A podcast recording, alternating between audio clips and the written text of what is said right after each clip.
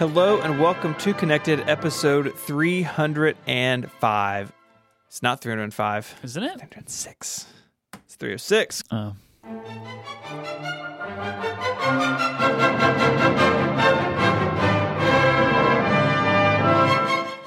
Hello and welcome to Connected episode 306. It's made possible this week by our sponsors, Ahrefs, Pingdom, and Hover.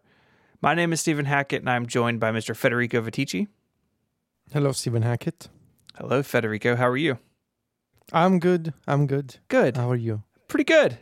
It's, you know, it's August now, which is weird, but time time keeps ticking away, you know? Mm-hmm. Don't mention it. I know. We're also joined by Myke Hurley.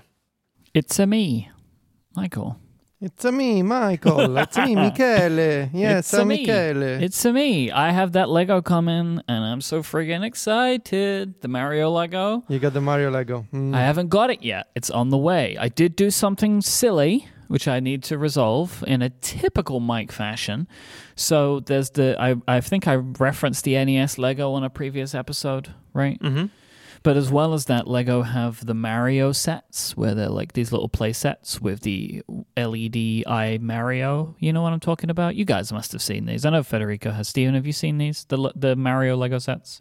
Yeah, they look great. Mhm. Yeah. So uh, I accidentally ordered two of these because Oh, why you keep doing this? because I don't pay attention to what I'm doing. I, I rush. So this is what happened. The NES Lego went up for sale, and I wanted to get that quick, and you couldn't pre-order that, right? So I ordered it fast, and then thought to myself, "Oh, I want to make sure I have the Mario starter set because if you have one of those two Mario's and you put it on top of the NES set." When you turn the crank, it plays the music of what's happening on the screen, which I just think is friggin' awesome. So clever. So I wanted to get that. So I did. I ordered them both, and they're both on the way. But what I didn't remember is back in April, because who knows about anything in the past, back in April when they announced the Mario sets, you could pre order them. And I did pre order the, the starter set. Mm. So now I have two Ah. starter sets on the way. So I guess someone's going to get that for Christmas. That's what I'm thinking. Hopefully they're not listening. That second set, like probably my younger brother's going to get that Yeah. for Christmas. That's probably what's going to happen with that one. This is a very John Voorhees thing to do. It is, isn't it? It I'm- I is. guess I'm getting Yeah. I'm getting to John's age, I suppose. Yeah. John is 33 Wow. years old, so yes, he is. and I'm nearly there. I'm nearly Times there. two. Stephen, how old are you again? I am 42? 34. I thought it was 2 years. Yeah. I heard that on I on was upgrade. talking about this Yep. on upgrade. Yeah. Yeah, I forgot how old you were. You're 34? Mhm. 34. You're yeah. 34. Yep. I'll be 35 uh, early next year. Ooh, that seems unfortunate 35. I don't like 35 is the that. age that Dante wrote the Divine Comedy. Oh, what are you going to do in your final year before you're at that level? Yeah. I mean, I think my Big Sur review is going to be pretty decent. They'll say in years to, in years to come, 35. That was the age that Stephen wrote the Big Sur review. Yeah. Yeah. Yeah. Yeah. You know, hopefully I'll review the first ARM Mac. I plan to do that. So I got a lot of exciting stuff, man. I'm gonna have a I'm gonna have a snack after we record. It's looking up over here. But you're not Yeah. 35 yet, so that won't count for the snack. Not yet. That's true. The snack is a warm up. You're riding into the sunset with a bunch of great stories, Stephen. I hope it's not the sunset. Nope. Goodbye, Stephen. That's it for you. Nice knowing you. oh boy. All right, let's do some follow up. Follow up. Discontent with our NASCAR coverage, mm-hmm. listener Michael has now created an F1 car. based Yes, on this is- this is Listener it. Michael, Myke. No, it's not me. Listen. It's like, Okay. it's not me. It's not- okay. and uh, it's Wow. it's spectacular. It's so good. Oh my god. it's Oh very God. good. This is this is it for me. Like this is what I'm looking for. Um, this is amazing. Couple of questions. Mm-hmm. Um, I mean, I appreciate it, but why is the Club MacStories logo in there? because it's all okay. So Formula One cars are covered in sponsors. So no, no, that I get. Right. It just feels like it was pretty like relay themed. Well, so, like, but I do appreciate It's the like, themes you of know, the three of us, right? Yeah. I mean, Ah, okay, arguably, I have the least to do You with this F1 car, although Myke was right to sit just over the air intake. Myke was right. Um, but there's something that is related to all of us, right? 512 Pixels is on there. right. We have the weird fish on there. Remember the milk is on here. Remember, remember the milk, the dog cow, Yeah. the Macintosh, the seal of quality is in there. Mhm. Yep. Ah, this is really well done. It's really good. It's really well done. Yeah, I like it. I like it. It's very nice. Mhm. Uh, are you still following Formula Oh, One, Myke? so badly, man. I love it. A- any any key updates Uh, that we should know about? one of the races has coronavirus. Oh, okay. thought we talked about that. Then. Mm, oh I don't know. no. Uh, because they went, uh, they they went home.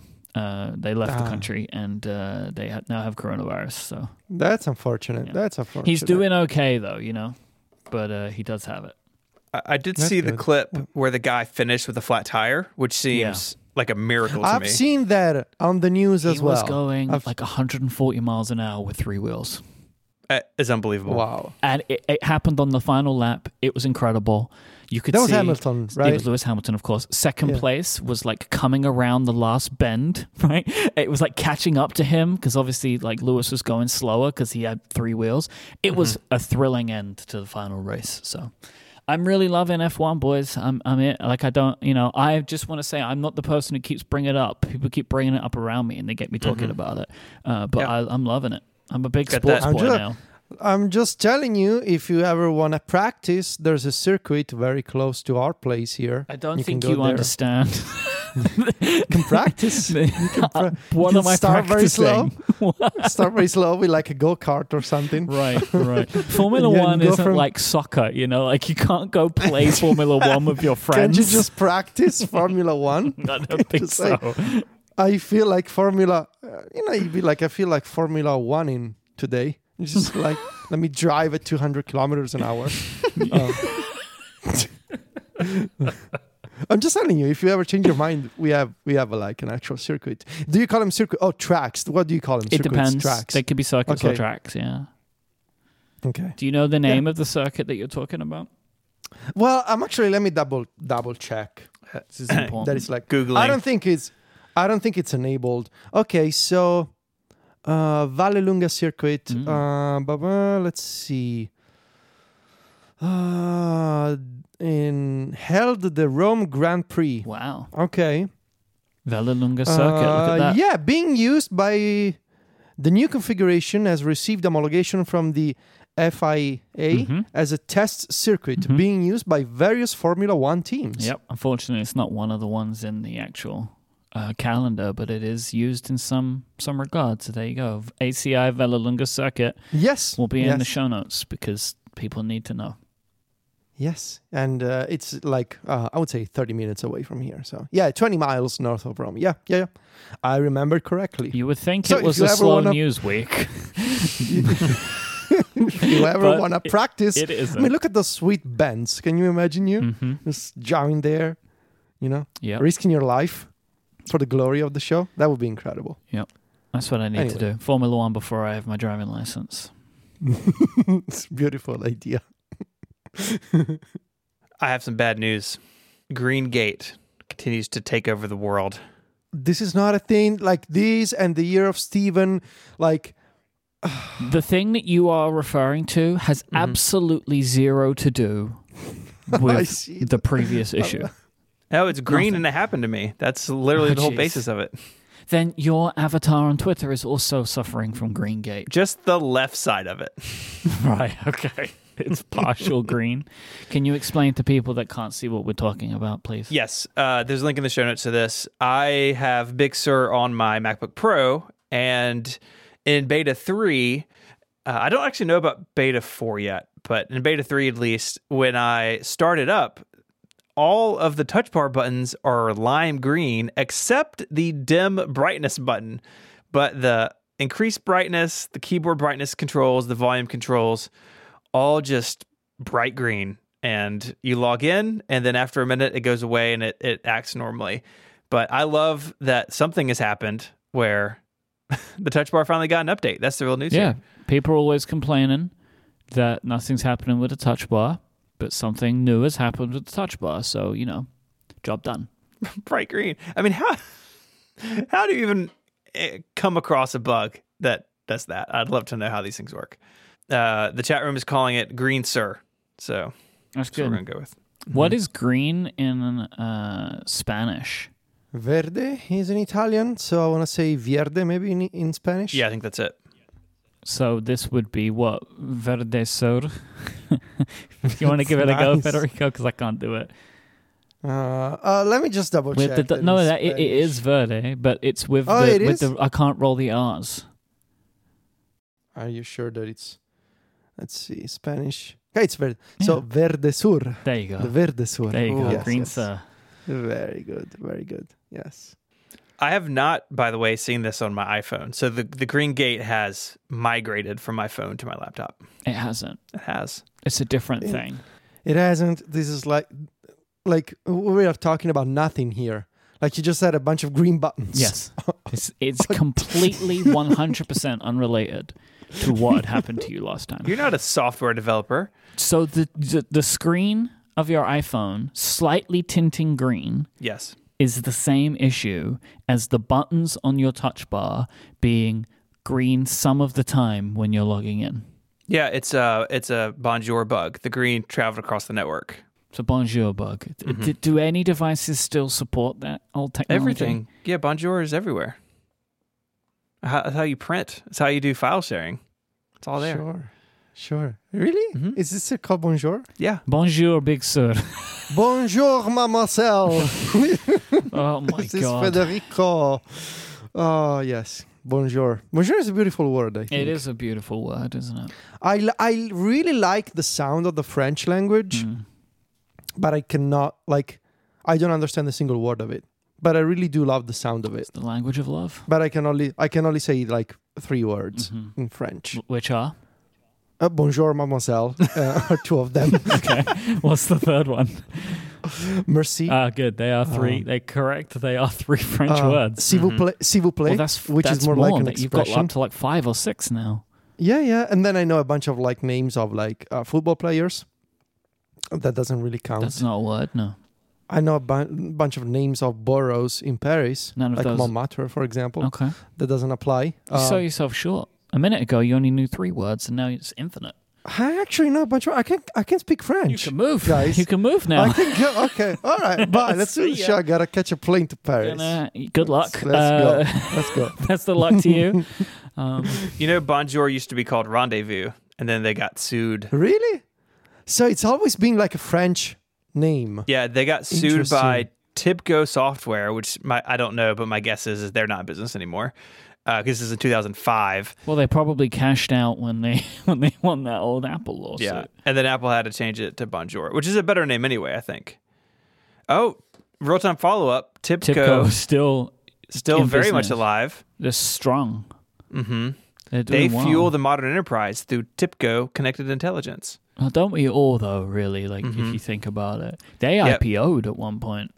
They have uh, a. COVID notice on top of their website because everyone has to do that. They have uh, Uh, they make it possible to unlock the potential of your real time data for making faster, smarter decisions. that's nice. Pretty good. Way to go. Way to go, Big- TIBCO. Big uh, bonjour energy.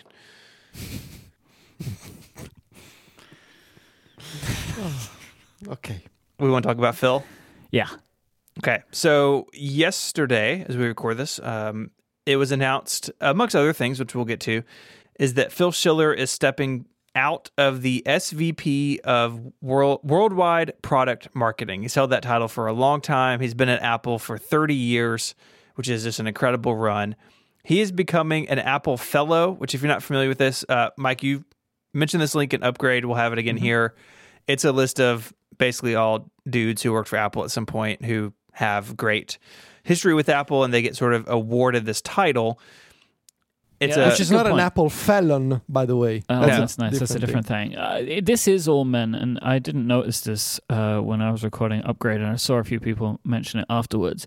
And like, there are many prominent women who have worked for Apple. Like, just to name one name would be Susan Kare, right? Mhm. Who is responsible still to this day for a lot of the iconography that we see uh, in the operating system, right? Like things came from the work that Kare did years and years and years ago. Yep. Like it's wild that they wouldn't have put it's not even the idea of like oh this should be a more diverse list but just like to have this list of people and Kare not to be in it is No, it just seems feels very incomplete. strange yeah Like it just feels incomplete. Like how is she not in? Like she of all people should be in yeah there. Yeah.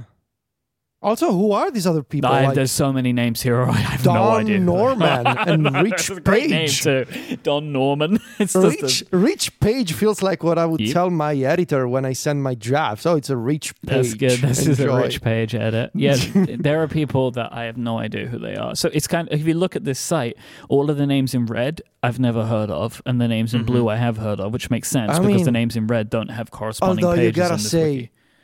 Like you gotta say, what a name, Gary Starkweather. Mm-hmm. Well, like, what's your last name? Starkweather. Mm-hmm. It's like, okay, I don't want to mess with this guy.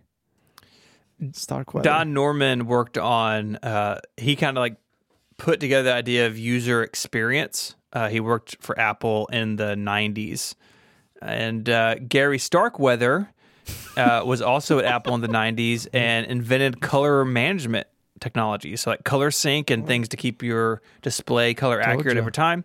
He did a bunch of that oh stuff, no, and uh, he just recently passed away. he away. passed away at Oh. Christmas last year. Why did we Oh, make a no, joke of I'm his so sorry. name? I'm so sorry. I would like to apologize to the Starkweather family. I also apologize. Mm-hmm. you have a great name. Oh. though. Oh, he used to work at Xerox. Yeah, too. yeah, a lot of Xerox PARC uh, What a guy. DNA in, in this list. Uh, Rich Page, Oh, by the wow. way, Mhm. um, he was one of the first four Apple Fellows. Uh, He worked on early compilers and hardware development. In fact, he brought in the Motorola 6800K family of microprocessors for the Lisa All right, we're not doing a great job here of like pointing out that that it should, should be a more mixed list, and then Yeah. just spending time listing the accomplishments of all of the men on this list that we never Yep. heard of. He uh, And he we- later rage quit Oh, next. jeez, so. we're still doing it. All right, let's let's actually go back to talking about Phil Schiller, right? Yes. So he's an Apple fellow. Uh, he still Okay. has a job at Apple. He's Mm-hmm. not just like hanging out in the pool, I guess. He will continue to lead the App Store and Apple Events, which is the team that I guess puts on events. There's a thing in the press release about how he led the effort to make WWDC 2020 virtual. And I think that's cool. I think he did a good job with that. I think we all liked how that went. So he is still going to be doing those things, uh, but the worldwide product marketing job is now going to Joz, who has also been at Apple for a long time, 20 years, I think. And I think is a is a I think he does a good job where we see him and we've seen him more over the years. And so I think he's got big shoes to fill, but I think he's up for the job. I don't really. I feel like I don't really know a lot about Joz. Hmm. Like I feel like I see him, you know, every now and then, but like I don't feel like I have as much of a like oh I know I know what this person's about as I do some of the other people that are on like Apple's executive leadership page. Maybe that's going to change now. We'll find out, I guess. I, do think that the, the timing of this is kind of interesting. Now, let me just say up front how I think Phil had an incredible career, and working for such a long time at any company is an accomplishment in itself. To do this, like to work at the same place for over 30 years, I think it's an amazing achievement. And we all know how, like, this person has done some, has led like some pretty incredible projects over the years. And I don't think, you know, I tip my hat to to this kind of career.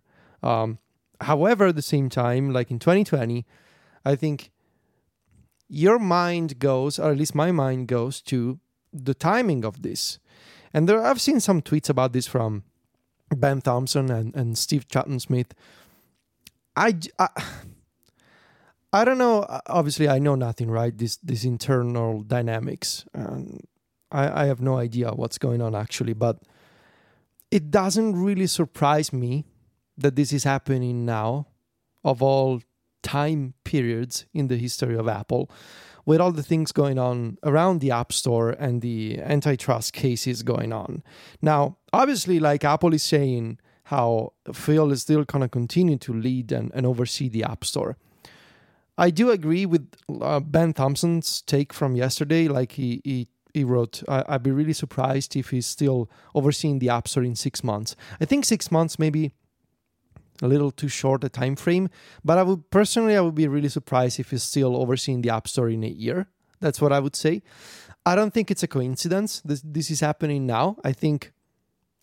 I don't think a lot of people on Twitter, especially a lot of folks who follow Apple, I don't think they have a grasp just to how bad the antitrust stuff is gonna be, both in the US and in the EU. And I don't think Apple is getting away with this easily. And I think Apple must be pretty aware of this, right? And I think if you know that something's going down over the next several months, obviously you want to be prepared. Obviously, you want to have, you got to have a transition of power. You got to show that you're changing and you got to show that you're, you know, you are making changes for whatever's going to happen. And so I do believe, I personally believe, again, without taking away anything from Phil's career, that's out of the question. But as far as the modern App Store goes, and as far as the politics surrounding the antitrust cases go, I think that maybe this current situation accelerated this process, right? I mean, obviously, Phil turned 60. Uh, so he's had an incredible career. Could have still worked at Apple. I don't know. But I do feel like maybe you know all these things going on accelerated this pro- this this process of you know it's the same thing that happened with Jony Ive and when when when we were saying oh he's obviously on his way out when he became chief of- design officer. when he became chief a lot of people were really upset and like how can you say that this is now it means he's retiring. It means he's gonna be more important now. It's like and we were saying at the time no this is obviously the sign of Jony slowly but surely retiring from apple. And sure enough that happened a couple of years later. Um, and i think this is at least for me very reminiscent of that Mm-hmm.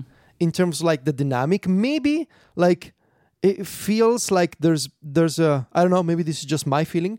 It does feel like there's more sympathy towards Phil than Jony I don't know how just my my personal feeling like Well, th- the reason is because Phil is an app gave you a know, personality to the world where Jony Exactly. was more shut off by his own decision. I, I just wanted to, to clarify a point f- for you, uh, if that's okay, Federico, because Yeah. you referenced Ben Thompson and he on on the Dithering podcast that he does with John Gruber, he kind of clarified his point a little bit, which is slightly Mhm. different to what I think his original tweet seemed to indicate. He doesn't. He, he if I'm summing up his point correctly, which I may not be, uh, is basically saying that the he actually probably has stayed as the head of the App Store because of what's going on right now, not that he is Mhm. leaving Apple because of what's going on right now. right Right. So it's like they maybe don't want to say that the App Store's under somebody else's control right now because it's going Yes, to be yes. a tough job. So like they Yes. will have him do it. But the idea of him as I don't know if you're saying this, but I've seen people say this, the idea of Phil leaving Apple because of the App Store stuff is incredible. It it just doesn't make it's very unlikely. It doesn't make sense to me either because if your thought was like, "Oh, I need to run away from this," like if there was ever if there was going to be like legal challenge against you just because you don't work for the company anymore doesn't mean that stops. Um, yeah no of course I think the thinking here is like that he's, I mean, very clearly the guy just wants to retire, right? like, you know, he's he's been, as you said, 30 years at the same company. He's turned 60 this year. Like, he probably just wants to change what he's doing. Um, Sure, and, maybe. and Sure. you know, the idea of him moving away, I, look, and, and frankly as well, like, no one was going to take over Schiller's entire role like because Schiller does like three different things, which is a thing that we see happen with Apple executives. Deirdre O'Brien's the same, right? Where like Deirdre now runs two very different parts of the company, really, right? You got the people and retail. Um, they are different things. So but and like Schiller does a bunch of stuff. So Greg Joz Joz will take his place in the marketing side, and then eventually they'll find somebody to run events and App Store. But you kind of maybe want to unbundle it and wind it down.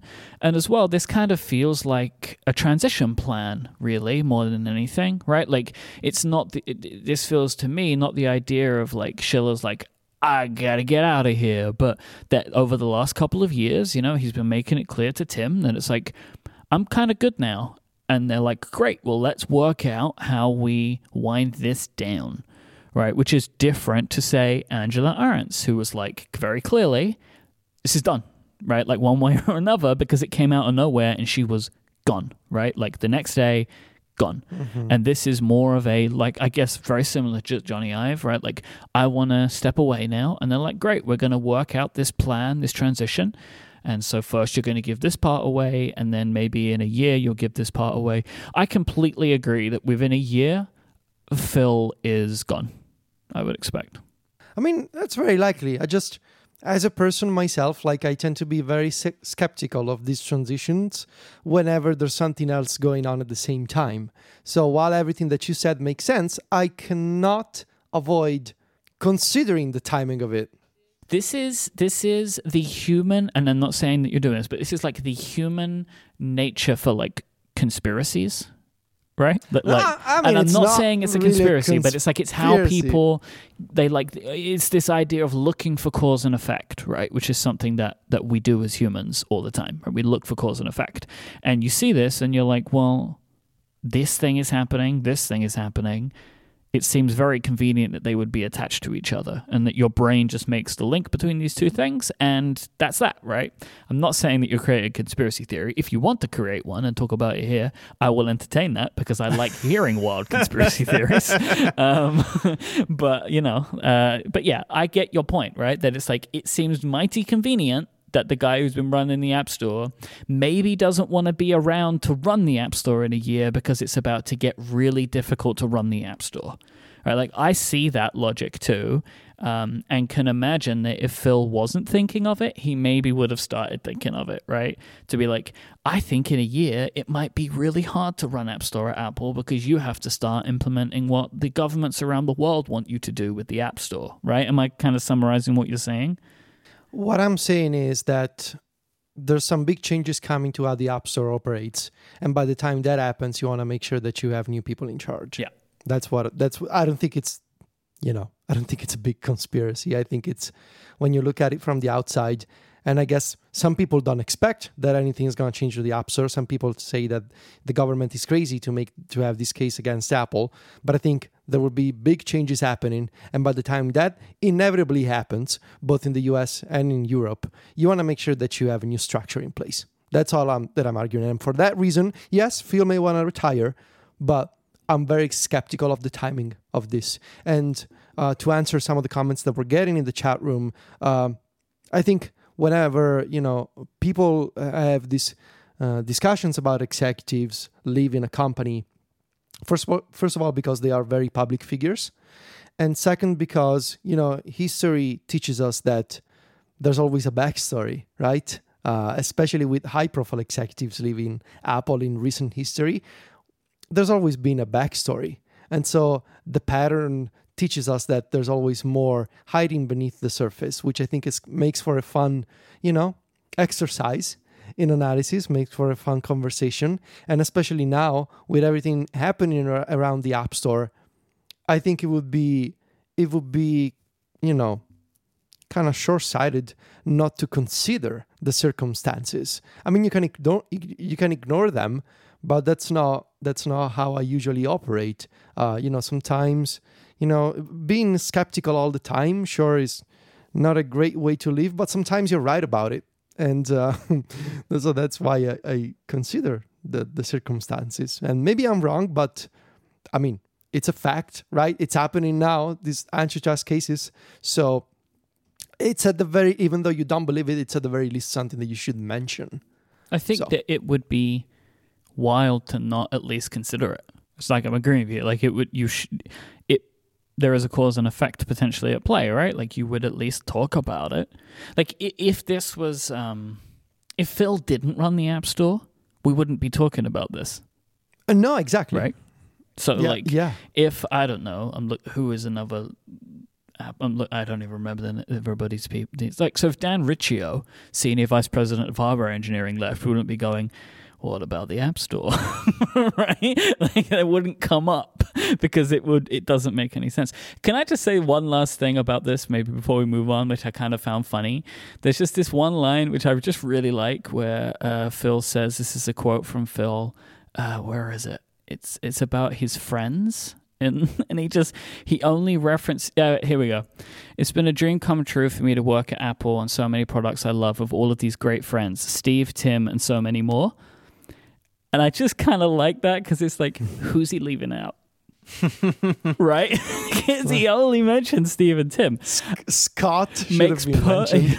right? Like makes perfect sense to mention steve obviously. So therefore you would definitely mention tim because that would be terrible right? Like if he just said steve and so many more like you kind of got to mention tim. He's your boss. But like there are many colleagues he's not mentioned right? Like does he secretly hate craig federighi? Who knows I just find that funny. Like, obviously, he, you, you should probably stop at Steve and Tim because then you're definitely going to leave people out. But it was just funny to me anyway. It's a it's a big move for a, a company that has relatively stable people at the top. Is it possible that he is the current, like, longest tenured employee? No, I don't think he's the longest tenured employee, but he's the longest tenured person on the executive page. Right. So there are people that are still working at Apple for longer than 30 years? Yeah, Chris Espinosa comes to mind for one. Wow. He was there early on. That's incredible.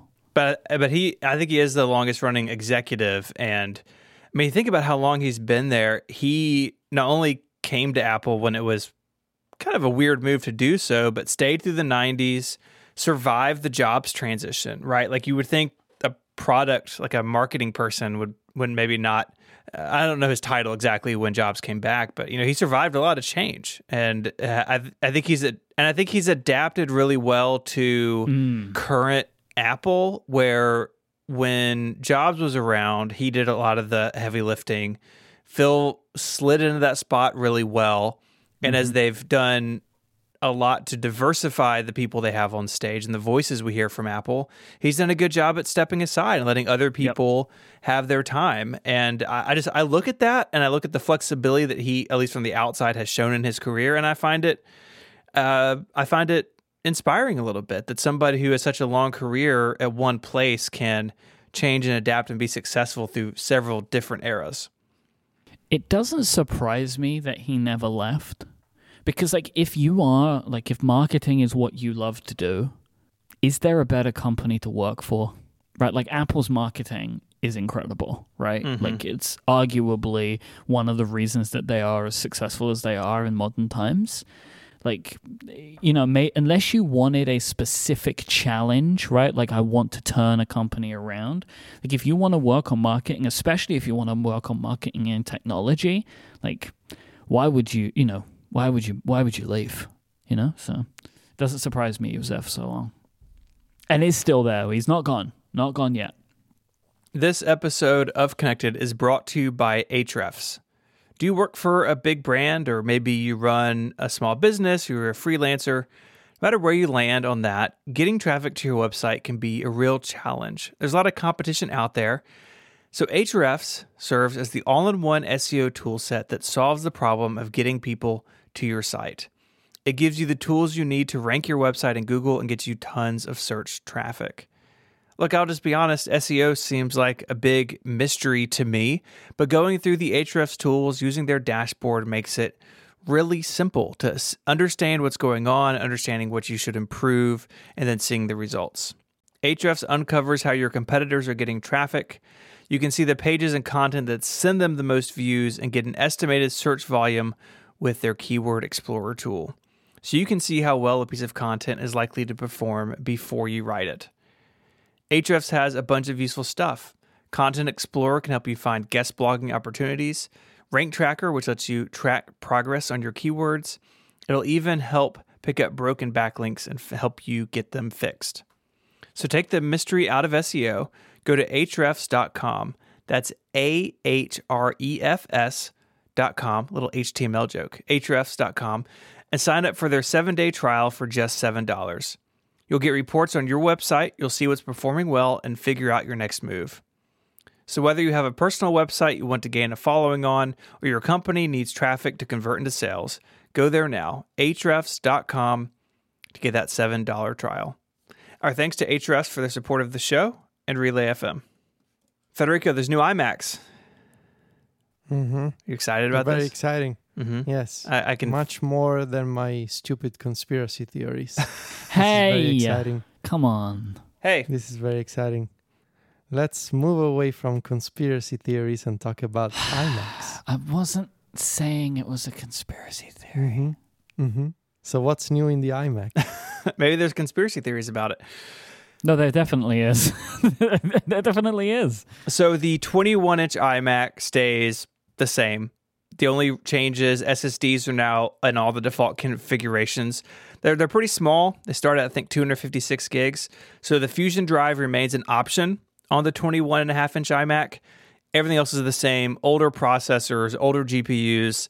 They still have the 1080 display, so that base 1099 iMac. Still not 4K Retina. It's just hanging out down there at the bottom as the only non Retina computer Apple sells, which is sad. The 27 inch is where all the, the news is. So, just qu- to quickly move through this uh, SSD across the board up to 8 terabytes on the upper end.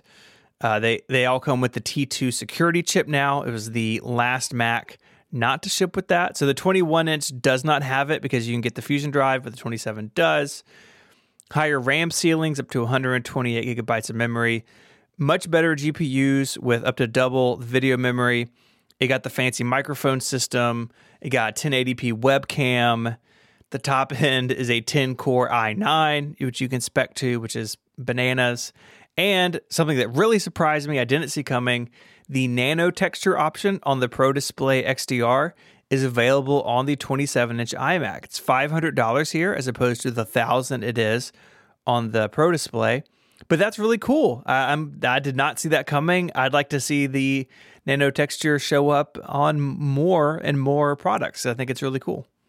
The nano texture thing is my favorite part of the announcement because it opens the door for future products to get that now. Mm-hmm. Because it was something we'd hoped and, and kind of assumed that if Apple could find a way to make it a thing on other products, they could. You may be thinking that that sounds like an iMac Pro to me. That sounds like an iMac Pro. Uh, and uh, it is. So it has lots of RAM. It has better GPUs. It has the 1080p webcam, which the iMac Pro had. Uh, to account for this, Apple has dropped the 8 core Xeon from the base iMac Pro. So the base iMac Pro now comes with a 10 core Xeon W processor. The rest of the iMac Pro is the same. No new video card, even though it needs one. No updated Xeon. No nano texture option. So the iMac Pro is just kind of hanging out there, unchanged now for coming up on three years, which is uh, it. Really, I really think the iMac Pro is. I don't think it's going to survive the Intel to ARM transition. I think it's going to die with a Xeon and, and not be resurrected on the other side. What do you guys? What do you think about that, Myke? Do you think it's uh it's over for the iMac Pro? Um, I think it's becoming more likely that it's not going to be needed anymore. Like, there's no point continuing to make the iMac Pro if the iMac can be as powerful or more so, which Mhm. could be possible after the Apple Silicon transition. So, I think it's at a point where it just may not be needed. And also, we were talking about this on Upgrade a little bit. The iMac Pro was conceived in a very different time. Like Yeah, the iMac Pro was conceived when there was no Mac Pro. There was not going to be another Mac Pro, is a better thing to say. And so they continued with that computer because they had to plug the gap before the new Mac Pro would be ready. And so they went with it, right? Um, actually, I think they when they showed it off, they hadn't had that round table yet, had they? Or had they? No, they had, hadn't they? They first mentioned it in that round table thing, and then they showed it off at WWDC that's right. a little later on. Now, you know, I think it's it's fair to say that like if Apple would have continued with the Mac Pro and continued wanting to invest in the Mac Pro, they never would have made the iMac Pro. They would have just continued to make the iMac more powerful as they have done anyway, right? Like the iMac Pro has not stopped them from making the iMac a better computer because as you said like this one is pretty much it and in some ways is better than so much so that they got rid of the base model iMac Pro right like the was it the 8 core or The the, 6 core. core Yeah, it's gone.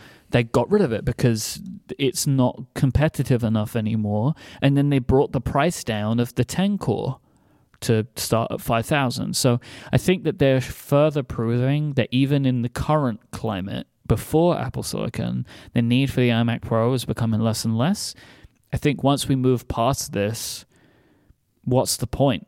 Like, if you could just keep specking iMacs up to be super powerful, why have a different product line? You're just confusing things. I think so too. I mean, the iMac Pro still has headroom over the iMac, but it is a, a smaller gap than it used to be, a gap that may not matter by the time Apple Silicon rolls around. I, I do think that this 27 inch iMac, the 5K, is going to be around for a while. This is a very meaningful update. and We can talk about whether it's the last update or not in a second. But this machine could sit on the shelf for 18 months and I think be okay. And that, that, that does make me think that the current like roadmap to ARM is maybe notebook heavy at first, and that the iMac would follow a little bit later on. Well, they didn't touch the 21. That's true, and it may be that they Really? re- replace. I don't think the 21 will survive either. I think it. I think the rumor is a 24 inch. 21.5 is pretty small. I don't know the last time anyone sat in front of one of those, but it's uh, it's pretty small if you're used to something bigger. And maybe that one goes ARM, and the bigger one stays Intel a little bit longer. I don't know if they would split the iMac that way. Can I test your memory here a little bit? Yes, please. When they moved the MacBook Pro, Mm-hmm. the 13 inch, to the Magic Keyboard, Mm-hmm. what else did they do to it? Uh, I think it was. I think it came with a spec bump. Yeah, but I'm trying to remember what kind of specs were bumped. Basically, what I'm trying to, to p- posit here is that the yeah. Oh, I, Mac. I remember what they did. They they added um that that one is the one that can go up to 32 gigabytes of RAM, and they added a bigger storage option. okay. So it, it because of new processors, like it got us. It was a spec bump with a keyboard. Right. Because what I'm trying to trying to draw a line here is to say that like the 16 inch, like the 15 became the 16, it got a big revision.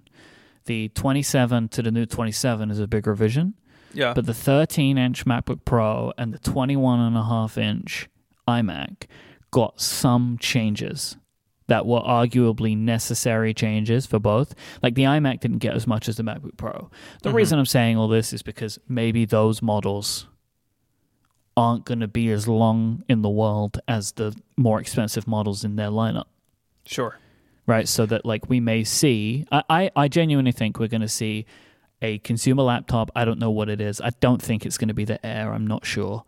The MacBook Pro and the iMac 21 inch, they will be the first things. This is not a completely original thought. I'm just putting my stake in the ground, right? Like they will be the first three um, Apple Silicon Macs, uh, so they can have cool consumer options and suit showing the power, which will be what the MacBook Pro will do. That's probably what's gonna gonna happen, and that might be why the the current like the smaller iMac kind of didn't get didn't really get touched at all, to be Yeah. honest.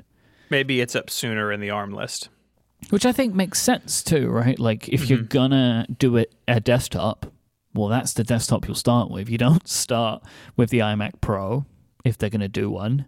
Um, and to be Do honest, the iMac and the the Mac Mini. yeah, I think when when we say the iMac Pro won't exist anymore, it's the idea of there being an iMac which is different.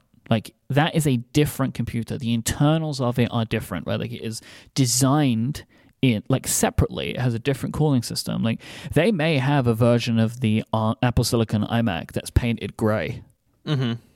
and they just call it the iMac Pro, and it's just a uh, a higher level. But like the idea of there being this completely separate machine, which is looks like an iMac but kind of isn't in the insides, it's very different. Um, I don't think that that's going to exist anymore. Yeah, uh, I think that that tracks. Uh, th- th- that does bring up a point about these iMacs. Is that as far as we know, no one's taken one of these apart yet, but Apple didn't mention it. I think they would have if it would have been done. The cooling system has has not been iMac Proified. and It doesn't have the overhaul that the iMac Pro got. Now, the big one doesn't have a three and a half inch drive in it anymore. I don't know how they're doing the SSDs, but at the very least, it would should it should have better airflow. But it does not have the cooling the iMac Pro does, and the uh, that could be a little noisy on the 10 core. Maybe we'll have to see how it goes. Um, and Jason is providing real time follow up. The cooling system is not an iMac Pro cooling system, so it is the same fan layout as the as the previous 5K. So I'm sure in Cinebench, you know, the iMac Pro will still be able to be, you know, like in some Sure. benchmark, it, it's not going to get throttled. But like, I just don't know how important that stuff is. So, anyways, good day if you're an iMac. I think uh, if you've been holding out for an iMac, this is a, a good time to update. This is the biggest update the iMac's had in a while. And uh, that brings us to the question of is this the last Intel iMac? Are we going to see another 27 inch update?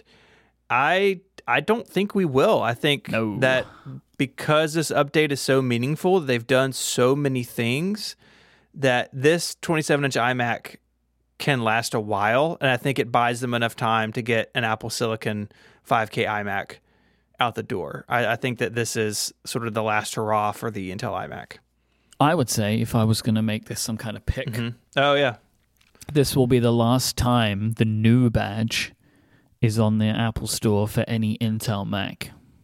really? Mm. No more Intel updates after this? That doesn't mean no more updates. Like the Mac Pro gets updates, but they don't put the new badge on it. Well, then no, the Mac Pro gets new components you can put in it. Sure. Yeah, I that's just not I, uh, that's not a product update. I mean, I'm they're not, not. saying that that's definitely going to happen. I'm just doing what we do with picks. But like, I think that it's possible. Like, you know, like yes, you could do it. You could update the Mac Mini, but I don't think they will. Right? Like, so I I I, I, I, I can't. Re- I could see a world in which this is the last major update for an Intel machine, like major update. Like they'll continue doing stuff to the other computers, but I don't think they'll be major enough. We'll see. Anyways, that's uh, that's iMac news. Kind of a fun. it- It's been a very busy week for August. Very very strange. Usually very quiet this time of year. Yep. Because uh, everyone's at work, no one's going on vacation. It's not a time of year where tech companies do a lot of releases. Yeah, because people go on vacations, yeah. and no one's is that? doing that. So why I- I stop? I'm going. Well, yeah, but you're in a country that has its act together. I mean, it's well, and different. also on your vacation, you write an iOS review the whole time, so so that doesn't count. But like the idea of like shutting down for the summer season, which is something that happens in corporations, like it just isn't happening this year. So we just keep working. We'll all just keep working. Do you guys think they have more coming in August? Yes. Hmm. Is that a yes because you think, or is that a yes because you've heard? No, it's a yes because Right. I think like just that thing that we spoke about last week. You know, which that that wild uh, the set of predictions. I just think that there's. I think that Apple potentially still has a lot in the pipeline this year, and they may as well start getting it out while they can. Especially because if they have products they can sell that are new, they will want to do that because of the quarterly results. Because they've already said that the iPhone will be slipping. So the iPhone, no iPhone will be sold in their fourth fiscal quarter. New iPhone, right? It's all going to go to Q1, the holiday quarter, because they're not going to come out until October. So I would expect that if Apple has new products to sell that they're otherwise holding on to, I would expect them to put them on sale. And that would include stuff like AirPods, AirPod Studio, uh, HomePod, that kind of stuff. If they have them. If you got them, sell. Have you have you guys changed your mind on the iOS? I'm going to talk about iOS 14 in a few minutes. Have you guys changed your mind on the release date? You're still thinking uh, they're not going to change it? They're, are they going to postpone it now that they have said the thing about the iPhones? I don't know, man.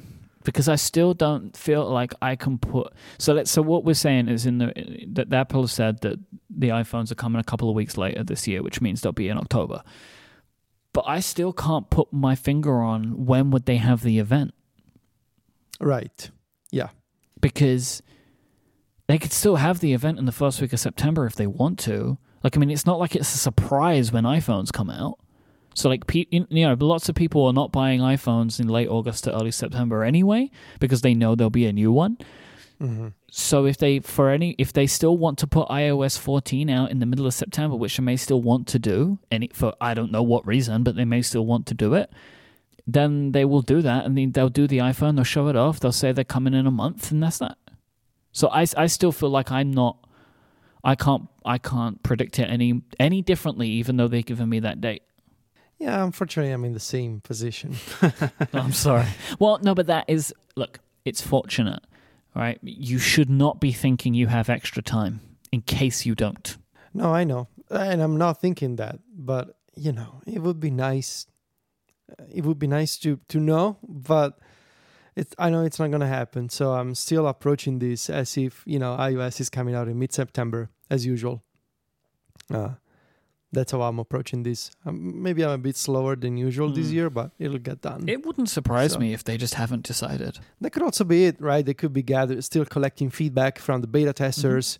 Um, the uh, one thing I believe is happening is they want to make sure that whatever they launch as the first public version is be- in better shape than last year. Yes. That I think is the is the main driving force here. Like whatever we launch to the people who don't have the public beta or the like the public version has to be in better shape than last year. So you mean like the shipping Golden Master version, right? the sh- the shit like Yeah. when my mom checks for updates What's she gonna get? like what's she gonna get? Like that version needs to be better than whatever they did with 13 like if you guys like just to remember for a second like what they did last year with the split release that 13 then was 13.1 which was also ipad os and that came out like first they gave us a date and then that date changed. Um it came out like a couple of days in advance. Like it was kind of messy. And then i like i was going through these numbers for my review. Um they had like in two months like eight software updates or something like that. Like it was wild. Um just the number of fixes and patches that they had to put out last year. Because I remember it was crazy for you because you kept having to like rearrange things in the review, like if you or if you Yeah. deciding if you wanted to, right? Because certain parts Yeah. weren't available. So here on that, if I was Craig Federighi, right, the way that I would do it is this. Back when m- months ago, they must have set a target date for iOS 14 based on iPhone shipping, right? Like before delays. You know, they would have had a date, and the date would say September 14th or whatever, right? mm-hmm. I would still say, right, like, let's aim for our original date and we'll see where we are when we get there. And if when we Hmm. get to our original date, we feel like we want to spend more time making it roll rock solid, let's do that up until the date that the iPhone comes out. You know, so like they've given them, uh, you know, it would be like I would be giving us a window of where from the original date to the date when iPhones ship, and we can decide during that period of time if and when we need to continue working on things. That's that's the way I would do it because ultimately, like, they can release at any point up until the new iPhone, you know, or as they proved last year, a random time after the new iPhone comes out, right? Like you know, but like I feel like you would you, you they have the ability to do for themselves what you're mentioning of like well that they had a date that they wanted to ship it on and now they might be able to actually make it even more 100% solid by spending a little bit more time on it but if it's ready go for it i don't know This episode of Connected is also brought to you by Pingdom from SolarWinds. Do you have a website? And does that website have things like shopping carts, registration forms, or contact us pages? If you answered yes to these questions, then you need Pingdom. No one wants their critical website transactions to fail. That could mean a bad user experience for people on your site and lost business for you. The good news is you can set up transaction monitoring with Pingdom. It will alert you when cart checkout forms and login pages fail before they affect your customers and your business. Pingdom lets you know the moment any of these have issues in whatever way is best for you. You can customize how you're alerted and who is alerted depending on the severity of the outage. Pingdom cares about your users having the smoothest site experience possible, and if disaster strikes, you'll be the first to know. It's super easy to get started. Go to pingdom.com slash relayfm right now for a 14-day free trial with no credit card required. And when you sign up, use the code CONNECTED at checkout to get a huge 30% off your first invoice. Our thanks to Pingdom from SolarWinds for the support of the show and Relay FM. So we knew that with iOS 14, one of the things that users would get to be able to do is to set their default browser or email client to be not Safari and not Mail. And Mm. we all we knew uh, is that apps would get a special, basically an entitlement to allow them to do that. Not every app could do it. You kind of had to apply for it. Uh, as of uh, this past week, Apple has actually released some of the basic rules um, that an app would need to follow to be able to be either a new default browser or email client. So I wanted to read some of these kind of rules in basic. Obviously, things get a lot more complicated, but just kind of like high level. These are the things that you'd need to do, and then we can we can talk about it. And I know Federico, you've been looking into and thinking about this a bit over the past week.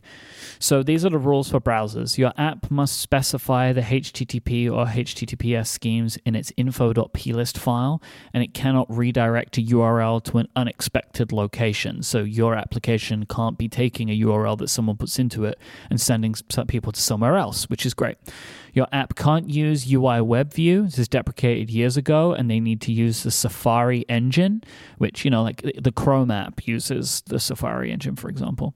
And on launch, the app must provide a text field for entering a URL, search tools for finding relevant links on the internet, or curated lists of bookmarks, basic browser tasks.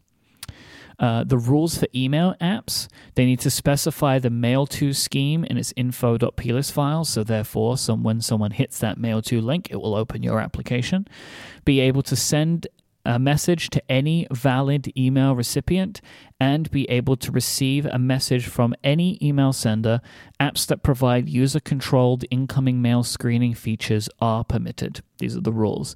To be granted with the entitlement to become a default browser or email application, you have to send an email to a specific email address at Apple, which are listed in the documentation, which feels like a pretty shady approval process. I, you know, like I had somebody posit this theory to me of like, you've got to assume that they will say, oh, okay, if you're an email app, you now have to do these other five things that we haven't told you. Like, you need to s- support split view, you need to support dark mode, right? Like, who knows? Like, that's how we'll approve you. Well, I don't know. I'm just, this is just like uh, uh, conspiracies. Um, but it is, it is kind of peculiar that you have to send an email to a, a random email address. Is it the trailers at Mac.com again? It's not. But you know what? You know what? I bet I bet Google haven't had to send that email. Is it isn't it the same process for CarPlay that you need to request uh, approval? I know you need to request it, but I don't know how you do it. But it is a similar thing. You request to be a CarPlay application, and then you Yeah. get given this entitlement. Let me see if I can find that out uh, while you, you do talk about it a little more. Also, like on the on the topic of like Apple um, saying to you, "Well, we would approve you if only you also supported these features."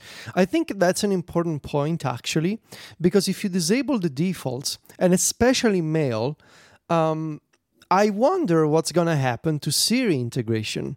Because right now, if you ask Siri to send an email, uh, obviously it does so with mail. But if you change your default email client, what's going to happen there? I guess that the correct behavior would be if you set your default to be Gmail or Outlook, and if those apps have native Siri integration, you will be able to just have the same functionality. So Gmail or Outlook or Spark, you use they use the SiriKit integration domain for email messages, and they let you send an email message via voice.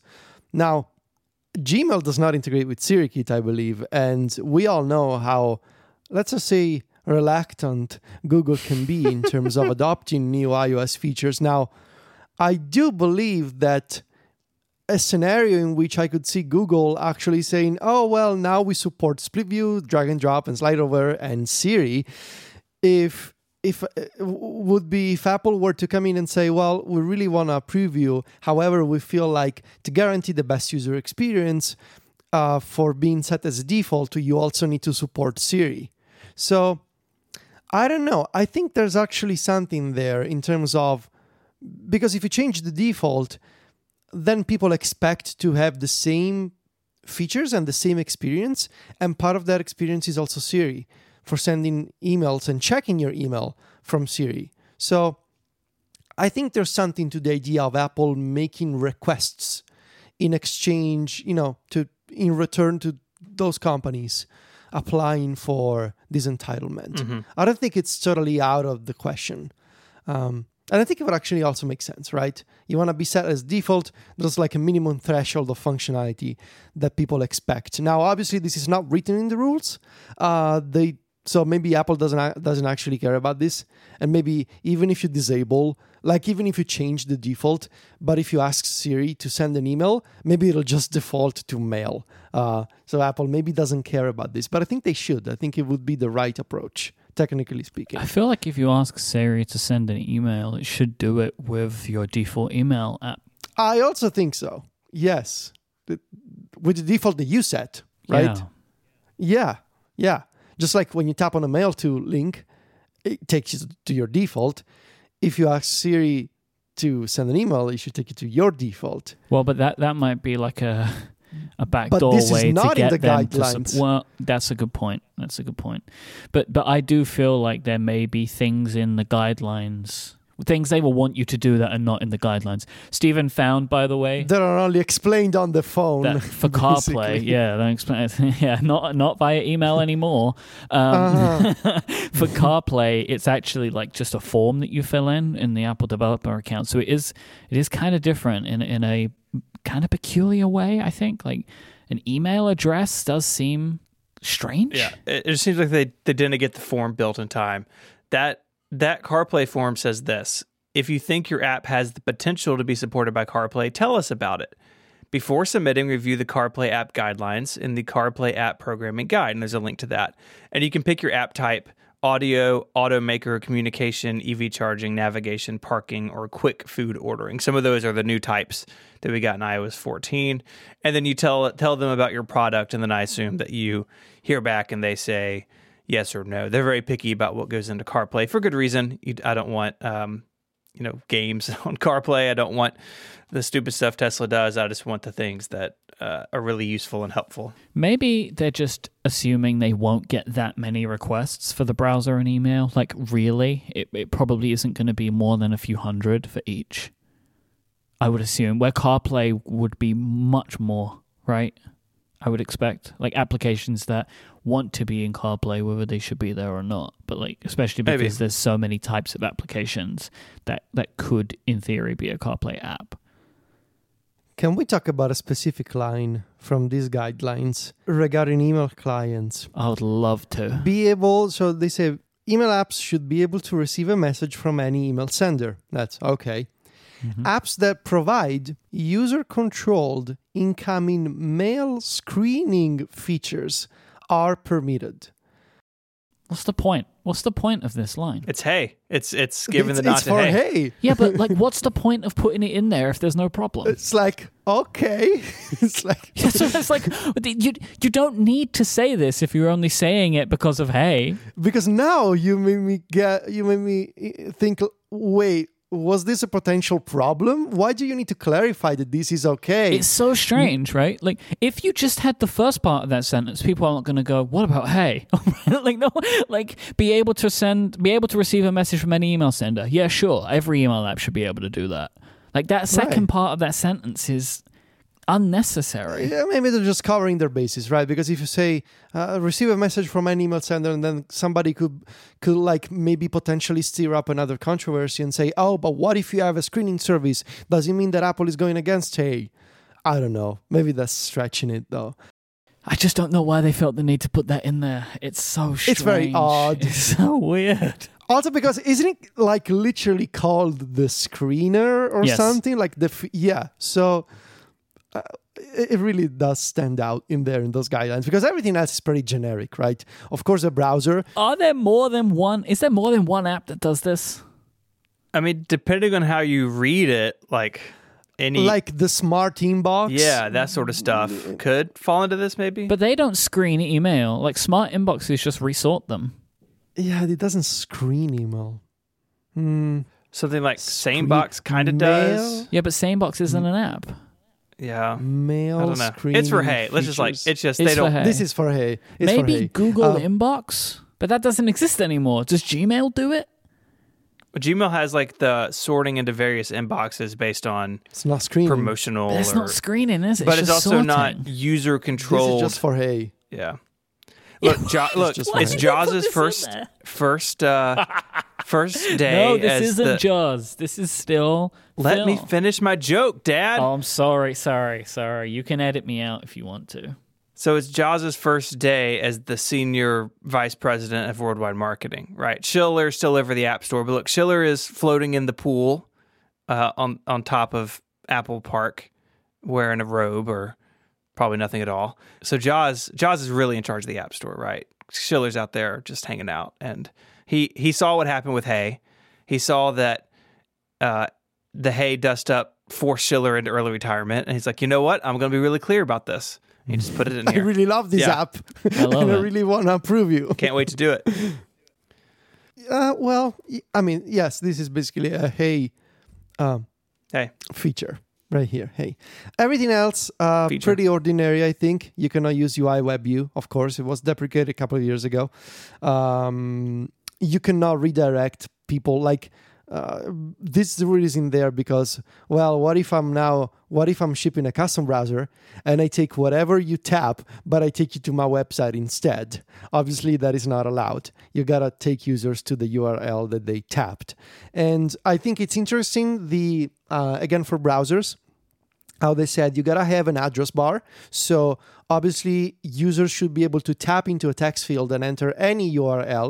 So it from the sound of this, it seems like any like single domain or like uh, website specific uh, web viewers are not considered browsers. So you should always allow the users to tap into the address bar and change the URL. And then they let you choose either you have to offer search or lists of bookmarks. So it doesn't feel like search is mandatory. However, you got to choose between search or bookmarks. So the user needs to be able to either enter a URL or have a way to navigate out of the current page in some either via search or via bookmark, which I think I'm not actually Pretty okay. completely sure about this because the way this is written, it makes it sound like any or all of the. So it says on launch, the app must provide a text field for entering URL, comma, search tools for finding relevant links on the internet, comma, or curated list of bookmarks. or mm, So is it saying that you don't have to have a text field for a URL? You could just have a curated list of bookmarks and that would be okay? See what I mean? Like it's not completely because if you have the uh, info.plist information, yeah, it's one of those one of these three. It's one of these three. yeah, because because they don't need you to type in a uh, URL for you to be able to work as the default browser because the default browser just needs to be able to open a URL that it's given. I mean, also, who's gonna make a browser without an address bar, right? I don't know. I mean that, but still, so it's yes, you're right. It's one of these three. So you can open a link in a custom browser, but then you must have a way to navigate out of the current page, and that can either be an address bar, a search bar, or bookmarks. Which okay, that makes sense. Uh, but they, they really want to. I think from the sound of this, it seems like they really don't want the user to be in a situation where they install something, they make it their custom browser, and that custom browser only takes them to a single domain. Um, you know, there's you know potentially like folks with pretty shady intentions who may be planning that. so so, no MacStories browser. no MacStories browser is what I'm saying. Yes, uh, no 512 pixel uh, uh, browser either. I'm gonna Stephen. make a So browser. One, two, three browser. it only takes you takes you to your Twitter account. It only takes you to the URL that you tap, uh, or there's a curated list of bookmarks, which is just like no website that is of any use to you. So like you can't search browse the web anymore. It's like a Mm. focused experience, you know. Mm, hashtag minimal. Nice. Yeah, yeah. So like you you can't get to anywhere else on the web of use anymore. Mhm. That's my that's my Yeah, my that's cool. my That's elevator cool. pitch. aside from Myke, uh, I think you know Google, Microsoft, Mozilla, all these folks will apply. Mm-hmm. Uh, maybe they will not even apply. Apple is working with them. I bet. Which they should Ah. be. Right? They Like, should be because obviously this is like this is an actual feature that people want. Like when I was talking to my friends recently, it's like so, you know, the usual question. So what's new in the in the next update? And I mean, widgets is a pretty easy sell. Uh, people see it and like, oh, that's cool. How can I do that? Uh, and also like when you say, oh, you can now change, um, you know, the default app for links. It's like, oh yeah, I want to use Google Chrome. Like it's a thing that people understand immediately. I've actually come to to the thinking of like changing the default email app is mostly a pointless affair. It's more. I think people are more excited about the browser. It, the, the browser makes sense. The email app, like what? Like when I tap, I will get a different. oh, Like are you tapping this all these mail to links? who's exactly who who's tapping mail to links that often? I guess when you're like I don't know browsing like the hotel right, website. But even as a a use, I am not a user of the mail app. Right, like it's not like I struggle. I guess the only thing is like, so I no longer need to sign into the mail app with my email accounts. But like that's it. Like the browser makes sense. Messenger apps make sense. Music apps make more sense, right? Like Mhm, uh, the-. That's it, it kind of like and those two are still absent, Yeah. right? Music and messages. Yeah. Um, they're starting with email and browsers and maps. Of course, you cannot. I don't think you can change the. Yeah, you cannot change the default for maps. yeah, I would much prefer maps to to email. Although I gotta say, not completely happy with Google Maps in the past What's the year. wrong? What's wrong with Google Um, Maps? Uh, it's just Google Maps has been making some questionable decisions for me for turn by turn directions. Right. Um, with this insistence uh, on on like taking the the road less traveled to save like a couple minutes. Right, that's Waze. um, yes, it's basically the Waze approach. Don't they have There- settings but in for Google, that kind of stuff though? No, I cannot find Hmm. them in Google Maps. Like so many times, Sylvia and I have found ourselves in like these country roads in the middle of nowhere because Google Maps thought that we were gonna save five minutes. And I'm like, please let me be on the road where other human human beings are driving. I don't want to be stuck in the middle of nowhere where I turn my head and I can see like goats in a field. Like this is not my ideal driving experience. I want to be on an actual road, not in the middle of nowhere. Um, and it happened a few times over the past year, and it, it, it didn't used to be this way. Google Maps, like it, uh, we actually didn't notice like a change. Like suddenly, it the default became oh let me offer you these unknown roads so that you can save five minutes and i'm like please just let me be stuck in traffic and, I, and i'm gonna get there but at least i will be surrounded by other people Yeah, know? it is definitely that's a Waze thing. Like, because that's Waze's whole thing, right? Of like uh, using user data to tell you where people are, and then you can route, route people via places where they're not. But Yeah. that should be a like a choice.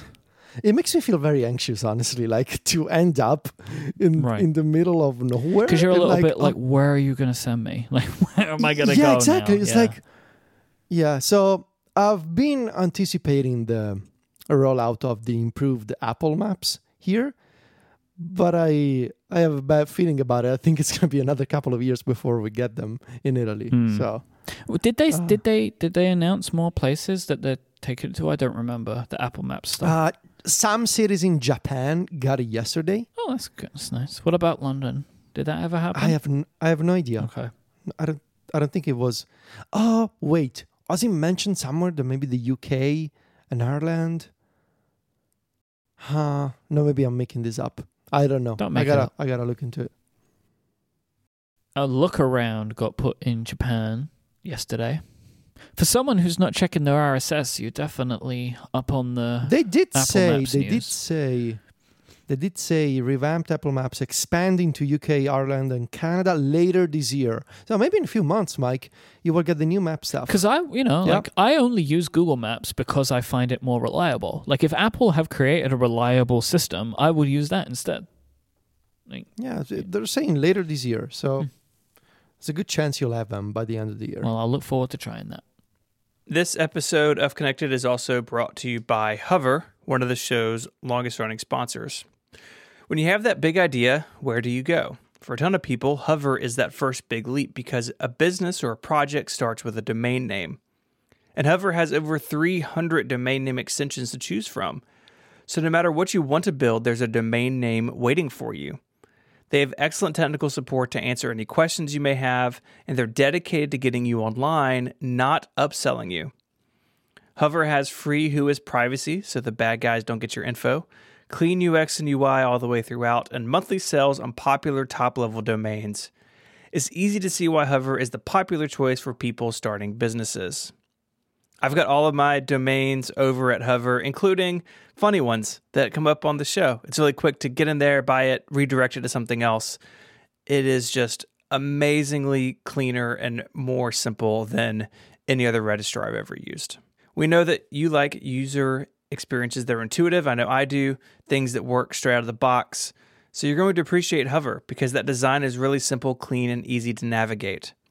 So buy your domain and start using it today. Go to hover.com slash connected and get a 10% discount on all new purchases. The URL one more time, hover.com slash connected. Make a name for yourself with Hover. Our thanks to Hover for the support of the show and Relay FM. Beta 4, iOS 14 Beta 4 came out. Um, there's been some changes. I'll run through a couple. I think, Federico, you might have some more to add. Uh, they've added widg- more widgets. There's an Apple TV widget now, um, which was, I believe, I think I saw you say is like the last widget that they showed off that didn't exist. Yeah. Yeah, they they shut it off at WWDC, uh, and it wasn't there in the first few betas. Right, but now now we have it.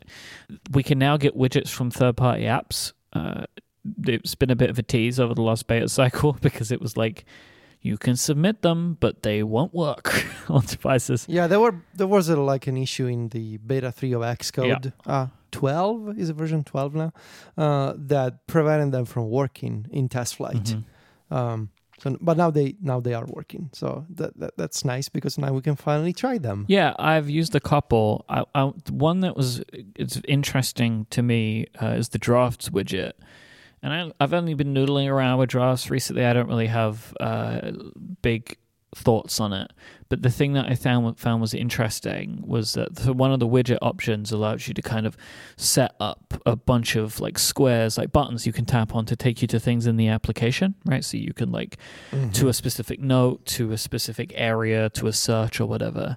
And what I found is like it is incredibly fast from tapping those buttons to getting to that area of the application in a way that I think could be kind of actually pretty cool because you're not like opening the app, tapping, tapping, tapping. Like I feel it feels very quick.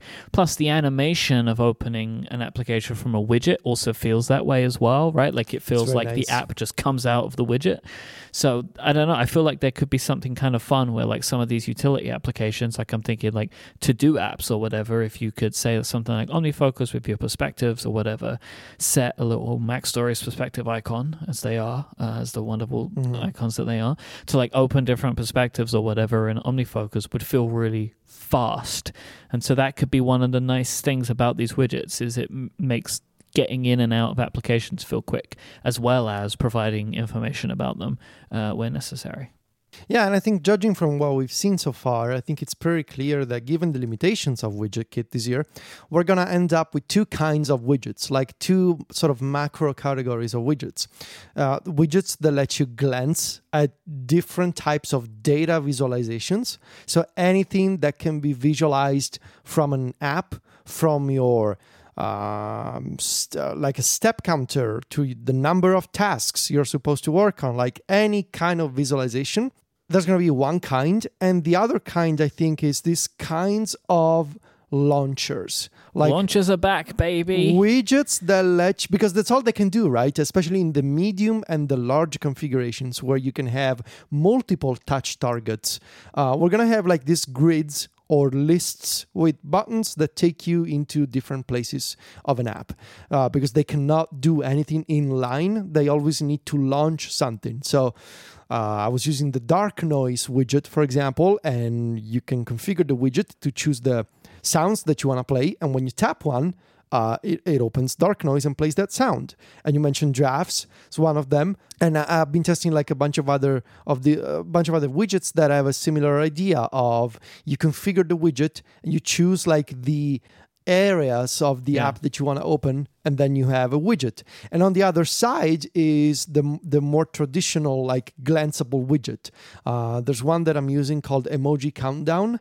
That is a super basic like countdown app that lets you associate an emoji with like an upcoming event in your life like a birthday or a, a, a trip to someplace and you then you in the widget you see like a counter for how many days are left and the emoji and that's all that it is it's nothing more than that or for example um, Shihab, uh, I don't remember his last name, is working on the new t- Twitter client Aviary.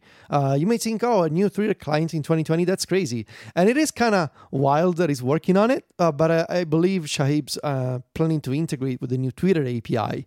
Um, and Aviary is like actually really, really uh, interesting as a new Twitter client because it's like a modern Twitter app that uses modern iOS and iPadOS API. So multiple columns, drag and drop, shortcuts and Siri integration, all that kind of stuff. Anyway, is working on this widget that lets you glance, lets you see the latest tweets from your timeline.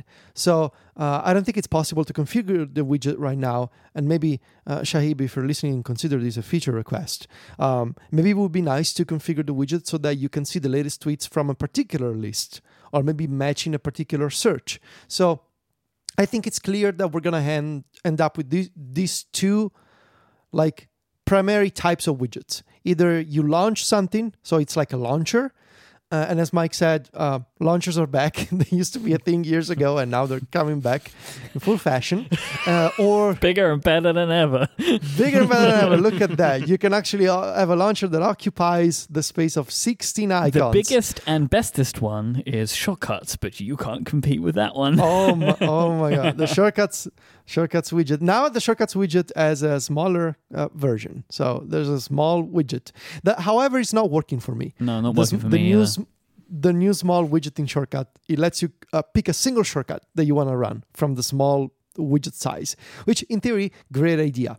However when i tap the choose button to pick the shortcut it keeps loading and loading and loading forever because it i probably have too many.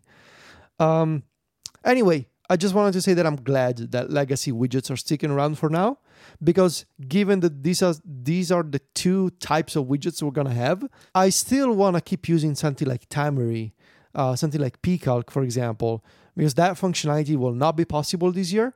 And so I'm glad that even in, in legacy mode, and even though they will not, they will be stuck in the today view, I'm still gonna use them.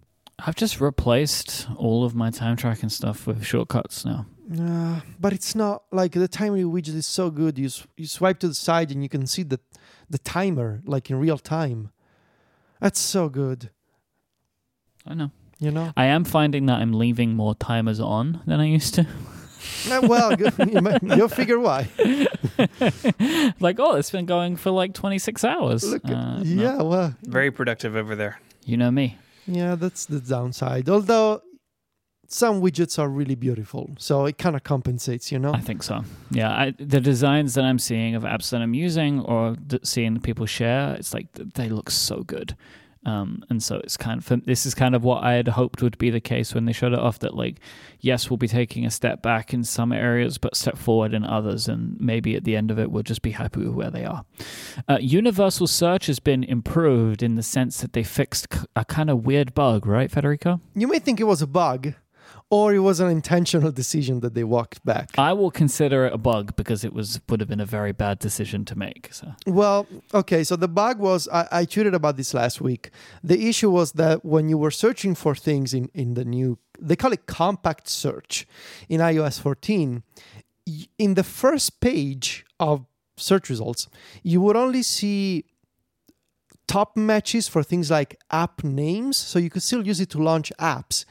But anything else that was like content or suggestions from like Siri um, intelligence, like the trivia questions, for example, everything else was tucked away in a secondary page.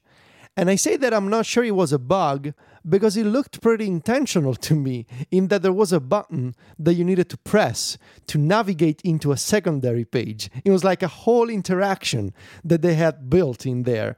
And now that interaction is completely gone from beta 4. So I'm not sure it was a bug when it was like a, an actual thing that was new and you could use it, and now it's gone. Uh, in any case, it's great that, that search has been fixed because now when you search for something, anything, uh, there's a single page of results. And sure enough, the new thing in, in 14 is that at the top of the search results list, whenever you're searching for something that is not the name of a specific app on your device, you get web search suggestions. So, like uh, things to open in Google search or whatever your search engine is, which is nice because sometimes you do want to be able to quickly launch a web search. However, now uh, results from other things are back in the first page. So, whether you want to open a song or play a song in music or a document in files or any content that's been indexed by search for your application in iOS now is displayed on the first page. And what is different, I guess, is that search is faster than 13, which it, is true. I, and I like it. I can launch uh, apps faster than before. Web search suggestions, I think, are useful. It's nice to be able to quickly just swipe down on the home screen, type something, and then open a Google search. I think that's cool. And search results have been reorganized so that uh, iOS 14 will try to provide you with what it thinks is the like a set of top hits for you. But if you disagree with that and you want to see more, in iOS 14 beta 4, there's a new show more results button that when you press it, it doesn't take you into a second page, it just expands inline the list of results. Mm. So whether it was a bug or it was intentional, I'm leaning toward the fact that it was intentional given the the functionality that was in there. Uh, but whatever the case, uh, now it's back to sort of a hybrid of what it used to be uh, and some additions in 14. And now I really, really like it myself. Like now it strikes a really good balance of web searches and launching apps is faster, some results are more compact, but also all my stuff is in there anyway. So now, thumbs up. Yeah, it's much better now. And uh, the ex- uh, also new in beta 4 the uh, exposure notification api so the uh, apple and google system for uh, contact tracing and exposure notifications for covid-19 is back in uh, well no, it wasn't uh, it, it never wasn't was in there. 14 it, it, wasn't it wasn't in any yep. previous beta but now it's in beta 4 and let me tell you how terrifying it is to get these notifications last night i was just chilling and watching netflix oh, no. at some point my phone lights up no, don't worry. I haven't been exposed. That's what I'm getting oh. at. Uh, my phone lights up and it's like exposure notification. I'm like, oh God, what happened? and I look at it and the phone is like, you were uh, you were not exposed to any. It's like, come on, Why is you're it telling me you? notification to telling me that I was not exposed. I like, don't understand. My heart, like my heart, what notified you? There. The app. Uh, the system, the system, it had the system logo of the exposure notification API did I take a screenshot? Hold on. It notified me to tell me that I was okay. And like I felt like my heart sank for like five seconds there. Um, where did I take a screenshot? Uh, I yes, I did. Um, weekly. Uh, okay, the title: COVID nineteen exposure logging, and this is the the icon of the system. Weekly update. And I'm like, God, imagine me reading this notification. I'm like, oh God, your device did not identify any potential exposures this week. Why is it doing that? Why are you sending me these notifications to Don't tell me that? ch- tell me nothing, right?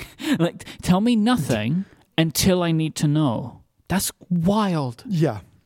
I hate it that. was terrifying and i'm sending you the screenshot now it was absolutely terrifying to see this logo and this notification pop up on my phone to tell me that i was okay uh, anyway, it's cool that we can now use our government issued app again in iOS 14. Uh, what happened to the second phase? What, what do you mean? So they announced when they announced this that a second phase would be coming in quote the coming months, which was that it was going to be in the operating system instead of needing applications. I wonder what happened. So I'll read from the the FAQ. After the operating system update is installed and the user has opted in, the system will send out and listen for Bluetooth beacons as in the first phase, but without requiring an app to be installed. If a match is detected, the user will be notified, and if the user is not already downloaded an official public health authority app, they will be prompted to download an official app and advised on next steps. So this is the idea that like so currently you need to download an application to be able to for the beacons to start looking for each other but then there was going to be this second part where the operating system would just do it. Now, my thought was that's going to be in iOS 14, but they haven't mentioned that yet. Yeah, I forgot there was supposed to be a phase two. Which is a better thing, which is like that the operating system is just constantly doing it, and then you download an application if and when a match is detected. Yeah. So here's my question to you that notification that you got, had you ever gotten that before? No. So maybe that is phase two. Maybe. Because Did I just accidentally discover a major new feature maybe, and talked about it on Connected? maybe because that's the system doing it. Well, I mean, so I'm on I, the newest iOS 14 beta. Tennessee, like many states here in the U.S., is deciding not to do it. Nine to five. Uh, Zach over there has been keeping up with this, and if I go into the settings section, I saw it. Yeah, exposure notifications, and it says uh, exposure notifications are off. If you turn them on, your public health authority can notify you of possible exposure to COVID 19. You can turn this on by downloading their app in the App Store. So, at least in the current beta, it is not a system feature. I agree with that because I get the similar thing, right? Like I, they're off, I, and then it tells me if I turn them on. But Federico already has them on. Uh, I don't know. I don't know. Yeah. It's interesting. I don't know. We gotta look So, into uh, it. I, I still am, am waiting to see what they do with that. Like when when Apple and Google announced it, I think they thought it was going to be met more positively than it ended up being met, right? And Well, I wonder yeah. if they've changed their tack on it all. well, you gotta account for the sad truth of large portion of the public, both in the U.S. and in Italy and elsewhere, you know, having this new skepticism is a mild way to put it around COVID nineteen, and really res- like our official app. Last time I checked, you know, Italy has 60 million people. It was downloaded less than 2 million times. So, you know, unfortunately, And that's why it needs to be in the operating system, right? e- exactly. but exactly. then people need to still accept it. Yeah, it's kind of sad, really. That anyway, let's talk about something else. Um, we mentioned the new small widget for shortcuts. Eventually, I hope to get it working uh, on my device. Now, this next one, I was told that actually was available starting in beta one, but we never mentioned it, and I and I missed that it was available. Uh, there's a new accessibility setting for pointer control in iPadOS 14, where you can now enable. Uh, this is under Settings, Accessibility, Pointer Control, double tap to drag. So now you can choose to uh, enable this option and you can just double tap, then start dragging anything on screen. This applies to files, text, icons on the home screen. Instead of having to long press and hold, then drag away, you can just quickly double tap and without letting go, after you just tap twice, you can just start moving your finger and you will drag. Um, I like it. It's a nice option to have. You can choose to have drag lock enabled or not. Um, I think I really like this as an option, and I think I'm gonna try and use it for a while because it does feel a lot faster than long pressing and holding to drag away. I think this is the same on the Mac. This is a setting on the Mac. Uh, on the Mac, you can also three finger drag, Right. which I know that a lot of people have been um, telling me in my in my mentions. Like, can you also enable uh, three finger drag? Unfortunately, that's not possible now. Uh, and I want to say maybe because like uh, three finger are supported on on iPadOS on the Magic Keyboard for swipe gestures. I don't know how Apple feels about like a continuous drag gesture with three fingers, given the that the trackpad is kind of small. And also, I mean, it would conflict with the with the system gesture for switching between apps, right? The three fingers horizontal swipe, Yeah. I think. So yeah, that's not possible now. But you can enable uh, double tap to drag, which I think is kind of cool. Which I guess is maybe more useful Yeah. Uh, it doesn't conflict with anything on iOS. At least on the Mac, the double tap will conflict with double tapping. Um, but there is no double tapping on iOS, so Yeah. right. So that, that's actually pretty cool. I'm trying to think. Is there any double tapping on iOS? I can't think of it. Mm-mm. No. I don't think so. Yeah. This is so far, I will say, has been the uh, buggiest version for me uh, on my iPhone. Oh. Oh no. I'm just having a terrible time, guys. So this morning, my alarms didn't go off uh, to wake up. oh no. They just didn't happen. Uh, and when I used my iPhone in the morning, like everything was going super slow and sluggish. Uh, I had to reboot my phone and it worked. And I tested an alarm and the alarm did work. So, like, I think the phone just got itself into some horrible state overnight where everything was like freezing. So, that was part one. Uh, my cam, I'm having serious issues with the camera uh, like really big ones. So you know if you if you open the camera app and you switch from photo to portrait, you know it kind of goes blurry and then Yes. right. A lot of the time, I open the camera and uh, it just keeps doing that blurry thing over and over again, like it's trying to no. switch mode, but it's not doing it. Sometimes my camera works, sometimes my camera doesn't work, um, and that's been a real issue that I've had. And then um, the sharing suggestions when you share. Oh, they've come back. Uh, they, they, Oh, they're back? Uh, randomly, I did nothing, and now they're back again. Um, so I'm finding like a weird set of stuff that keeps happening to me. I keep um, uh, I keep rebooting my phone, and sometimes it makes things better. But these are I've not had any significant issues on any other beta, and I have on this one. So just wanted to say this is a case of like, yeah, I know it's a beta, and I'm just saying because we talk about the betas here a lot, they're still not perfect. So like, you know, be aware. So yeah, please. Um, I hope that the bugs continue so that this come out comes out later than usual. what you want? yeah, okay. I'm sorry, Myke, but I really, I really hope you and you run into more bugs. oh, that's nice, isn't it? no, but I mean, this is bad, right? Because it was to, supposed to be the opposite. Like it was supposed to be. Remember the report where Uh, They- I'll say, look, it's been great, right? Like, I expect that bugs will get introduced throughout the beta process, right? But, like, so Right. far, it's been absolutely rock solid for me. But I've just hit a few this time.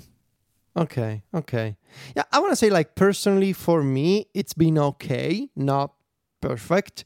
I'm not sure if I, and this is why I'm not writing this chapter until early September.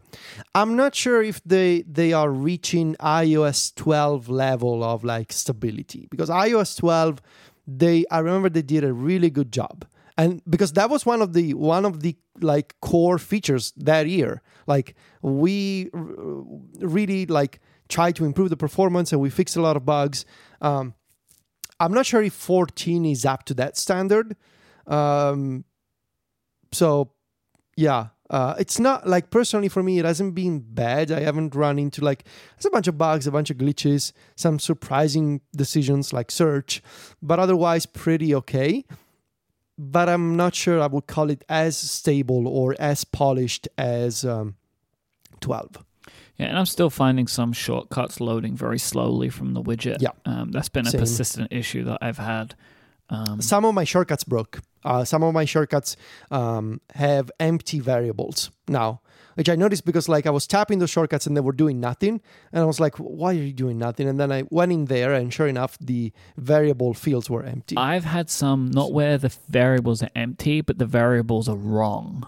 Like they were Ah, magic variables where like it wasn't it wasn't pulling in incorrect data. It just wasn't set as the right magic variable. Like something got reset and it was kind Oh, of like a, a um not empty, but almost like it was an empty magic variable. It said a thing, but it wasn't doing the thing that I thought it was supposed to be doing. I had to go in Mm. and edit the magic variable, and then it would fix itself. Um, so you know, but like, look, these are not complaints. These are just we're Mm, just no. talking about our experiences. Yeah. Um, You're just filing a radar on a podcast. yeah, I'm, uh, I'm or feedbacks. I'm filing a feedbacks uh, right here. Um, Mm-hmm. I'm sorry, I don't file them. I sometimes do when I feel very strongly about them. I haven't felt strongly about anything. Like I'm seeing things that are frustrating to me, and I've done it in the past, right? Where like I have really felt like something had to change, and like I really believed in it. But like all the things that I'm running into, it's like they're bugs. I'm sure somebody else is experiencing them. Uh, you know, if my camera thing persists through to beta five, then I will file a feedback. But you know, I'm kind of like, yeah, I'm, I'm sure I will get fixed. Yeah, But I, mean, also look. I will say it again. we talk about them. I'm talking right? about it. So- I know people at Apple listen to this show. If you work at Apple and you hear what I'm saying and it sounds really bad, now you know. right? we're talking about them, right? We're we're bringing attention to them, and I think, uh, you know, sometimes when I feel very strongly about something, I would, or maybe, uh, and that's especially true for like very bad bugs. As you remember my iCloud stuff last year, I actually need to collaborate with like an Apple engineer who's like asking me for a sysdiagnose or like multiple crash reports, you know, that kind of stuff. I obviously, I obviously want to go in there and make sure that I file a detailed piece of feedback. But otherwise, I think it's the normal cycle of things where Apple pays attention to to to folks who have an audience and talk about these new features and what they think about the new features and the issues that they have w- with an audience. So I think it's it's just the regular the way things are and I think it works pretty okay for them. Safari and Big Sur supports 4K YouTube videos. Woo! Nice. I've been watching YouTube videos in 4K on my iPhone and my iPad for the last like three or four weeks. This is something that I came across, um, as well as Safari, uh, and something I've noticed. Uh, 2160p like 4k it's not worth it on the iphone. Uh, like 1440 does the job right? But when i have tried it at 2160 my phone gets really hot in one very specific place. That's the Right? 4K chip. the the process I know it's it must be the processor, right? This is where the system on the chip is, but it's almost like I can feel the little square that is hot, right? Like it's not like the whole thing warms up, like it gets very hot in a very specific area, which is why I've ended up just setting it to 1440p. But like, you know, watching um uh, 4K videos on my 12.9 inch iPad, on, on my 11, my 12.9 still not on the beta, or my 11 inch iPad, is really nice. Like it looks really good, and also just watching uh, 4K YouTube videos on in a web browser is also really great.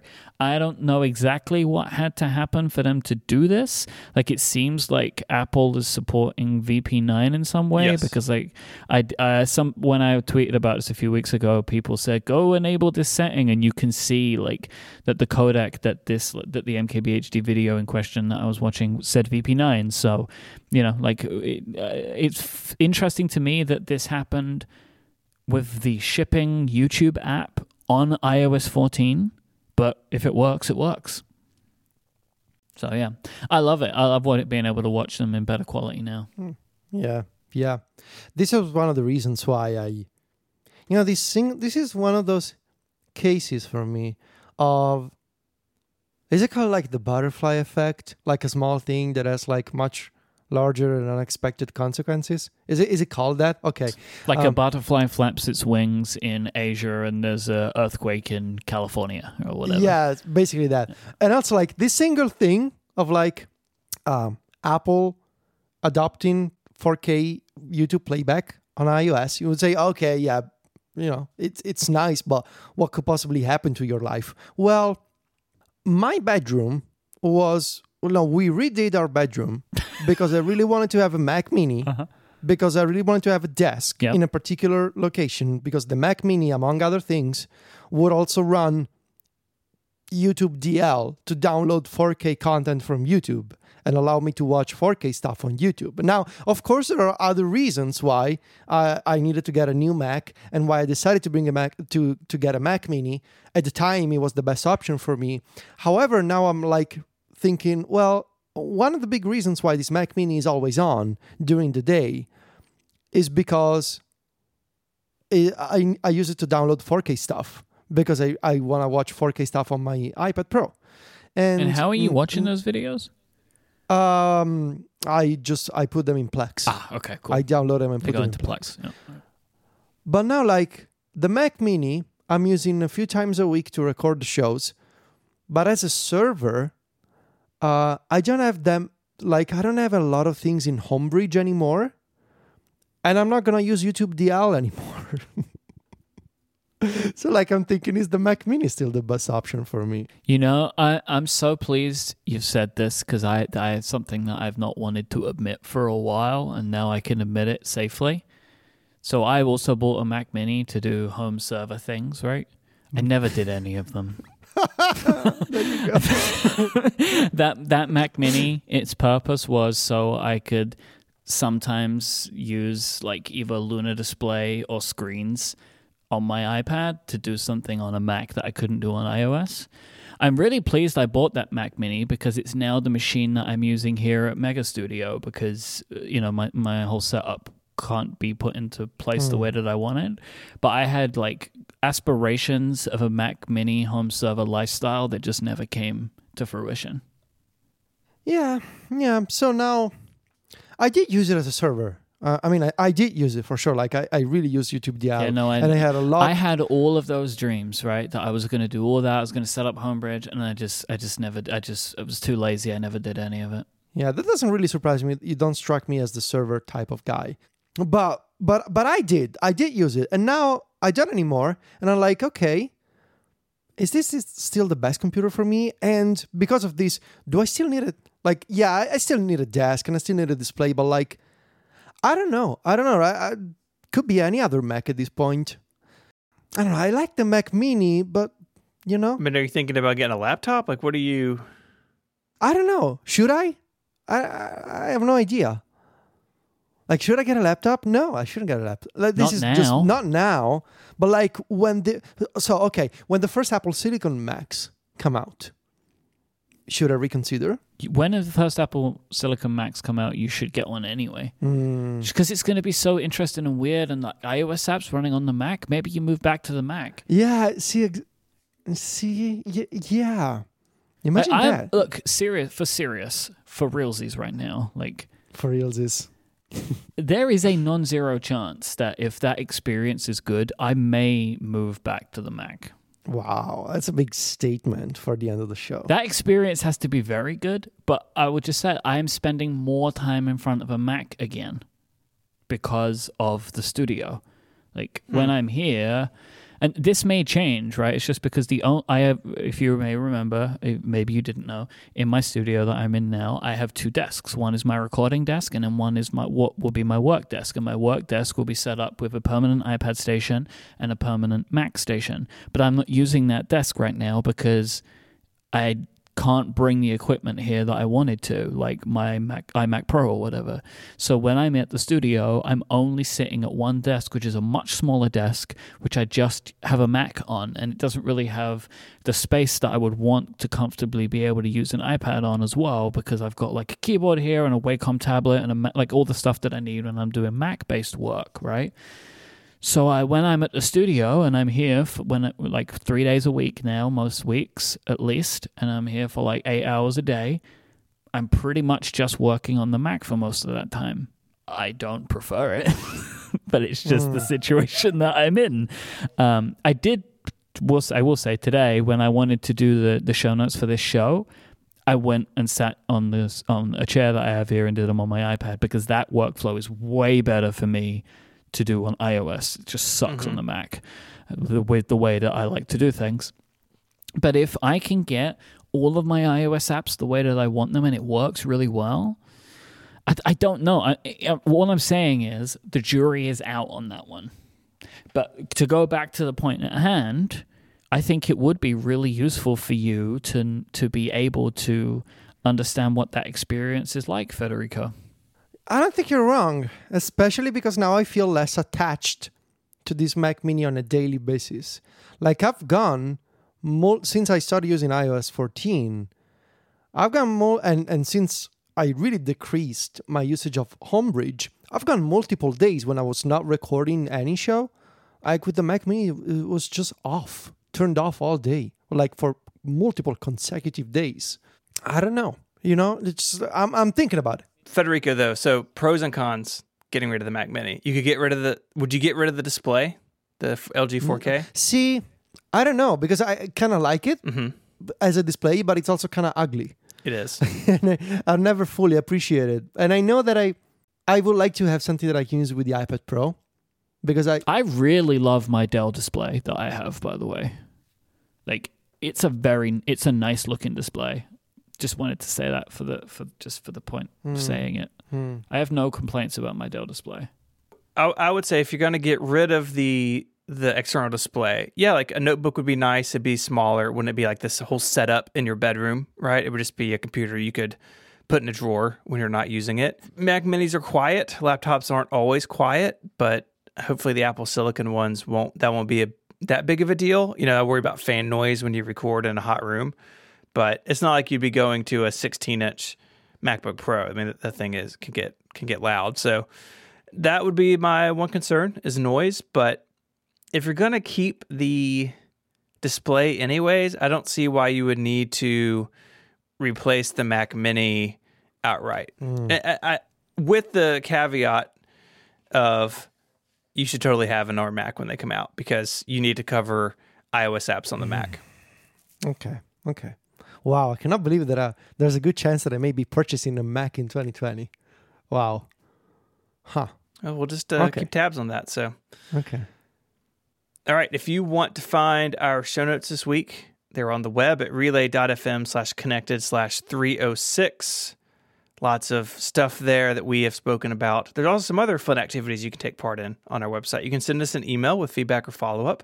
There's a link right at the top to become a member. Uh, to sign up for Connected Pro, you get this show with no ads and extra content, which is a lot of fun. You can find us over on Twitter. You can find Myke there as I M Y K E. Myke hosts a bunch of shows here on Relay FM. Myke, name a show you host. The test drivers. You say that you've said that three weeks in a row. Darn it. Uh, I don't know then. Uh, It's your newest one. It's just, it's just on your mind. Yeah. And what else do I host? Cortex. I feel like I'm catching you off guard every time I ask you that. I've been doing it for a month now. Yeah, I feel like I should be prepared, right? Mhm. Like, or I should I should make a shortcut that does a random. Oh, random Randomly podcasts. generates. Yeah, that's Yeah. good. well, it's not truly a random generator. You're not making up new podcast names. It's just choosing from a dictionary. but doing it at random. at random. You can find Federico on Twitter as Viticci, V I T I C C I, and he is the editor in chief of MacStories.net, which will be home of his iOS 14 review sometime later this year. Ah, the pressure. Yes. now you're committed, now that I've said it here. Ah. You can find me on Twitter as ISMH and my writing over at 512pixels.net. I'd like to thank our sponsors this week Ahrefs, Pingdom, and Hover. Until next time, gentlemen, say goodbye. Arrivederci. Cheerio. Bye, y'all.